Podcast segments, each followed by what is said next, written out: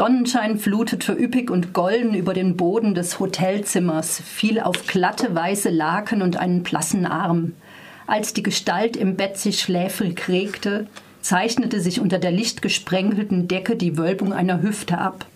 Augenlider öffneten sich blinzelnd. Eine Weile lag sie nur da und lauschte in den Morgen. Von unten drangen entfernte Verkehrsgeräusche herauf, Stadtgeräusche. Das schwache Jaulen der Magnetschwebebahn war klar herauszuhören, dann das tiefe, klagende Stöhnen eines Luftwagens, der auf einer Flugstraße nahe dem Fenster vorbeischwebte. Draußen ragten die Hochhäuser der Stadt auf, gewaltig in Höhe und Breite und von unterschiedlichster Bauweise. Eine wahre Freude für jeden Architekten, der Traum eines Ökonomen. Technische Wunderwerke. Sie drängten sich nicht aneinander, sondern standen in großzügigem Abstand, das Glas erstrahlte im Glanz der Morgensonne. Dazwischen zogen die Luftwagen ihre gemächlichen Bahnen, gesteuert von einem unsichtbaren Verkehrsleitsystem. So beginnt der Roman, den ich euch heute mitgebracht habe, Die Androidin auf der Flucht von Joel Shepard. Cassandra Kresnov will eigentlich nur ihre Ruhe. Sie ist auf dem Planeten Kelly untergetaucht, um ihrem alten Leben den Rücken zuzukehren und sich ein neues, friedvolleres aufzubauen. An sich wäre das nichts besonders Spektakuläres, wäre Cassandra nicht eine Androidin, besonders intelligent, besonders kreativ und besonders, wenn es darum geht, einen Krieg zu gewinnen. Sie ist eine Elitesoldatin und Killermaschine, die von der Liga für den Kampf gegen die Föderation konstruiert wurde. Das alte Lied. Die Menschheit hat sich im interstellaren Raum ausgebreitet, unendliche Weiten und nichts dazugelernt. Liga kämpft gegen Föderation, ein interstellarer Krieg von beiden Seiten blutig und mit hohen Verlusten geführt. Die Liga, fortschrittsdenkend, konstruiert eine besondere Klasse intelligenter Androiden und schickt diese in den sinnlosen Kampf zu dumm, dass die Androidin Cassandra tatsächlich anfängt zu denken und von moralischen Skrupeln geleitet die Kampfeinheit verlässt. Doch ihr Plan, ein neues Leben zu beginnen, ist schnell dahin. Der Föderationsplanet Kelly ist für sie nicht sicher. Ihre Tarnidentität fliegt auf und sie wird in einen Hochsicherheitstrakt festgesetzt. Doch niemand weiß eigentlich so genau, was mit ihr passieren soll. Die Liga hat mit Cassandra ein experimentelles Modell geschaffen, was so nahe an einen Menschen heranreicht, dass der Unterschied nur sehr schwer zu erkennen ist. Dazu habe ich noch ein kleines Lesebeispiel mitgebracht. Sandra blinzelte, also Cassandra wird abgekürzt mhm. Sandra, blinzelte nicht einmal. Damit meinte ich, dass man schon oft versucht hat, die perfekte Tötungsmaschine zu entwickeln im buchstäblichen Sinne. Aber künstliche Intelligenz ist meist nicht in der Lage, im gleichen Maße taktisch vorzugehen wie ein Mensch und abstrakte Informationen zu verarbeiten.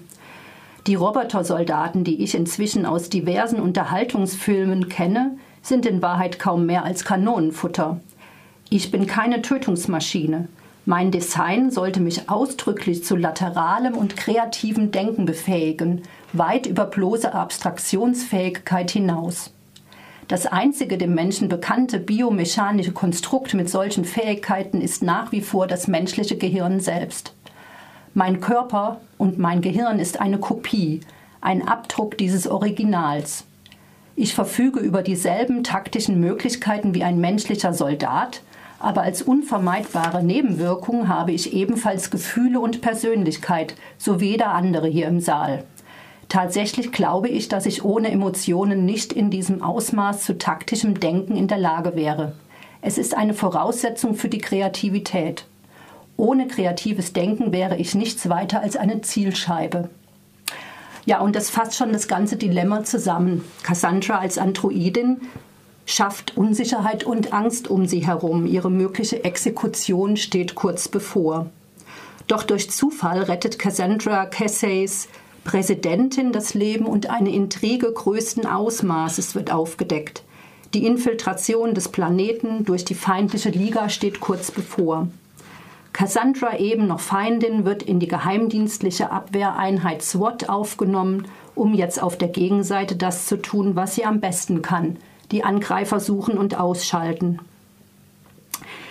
Ja, soweit die Romanhandlung, wie ich sie erzählen möchte. An sich eine, würde ich sagen, eher simpel gestrickte, vorhersehbare Geschichte, die jedoch von anderen Elementen lebt. Joel Shepard erschafft auf der Romangrundlage eine ausgeprägte Diskussion um die Themen Menschlichkeit, Intelligenz und Fremdheit, Fremdsein.